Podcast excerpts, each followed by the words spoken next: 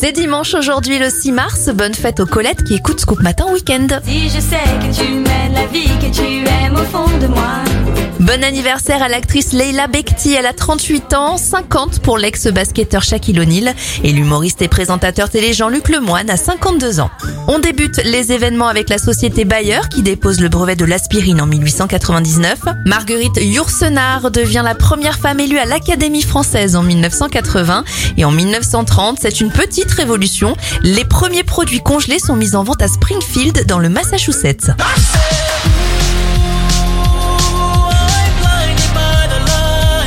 On referme cette éphéméride avec le tube qu'on écoutait le plus ce même jour en 2020, The Weeknd avec Blinding Lights.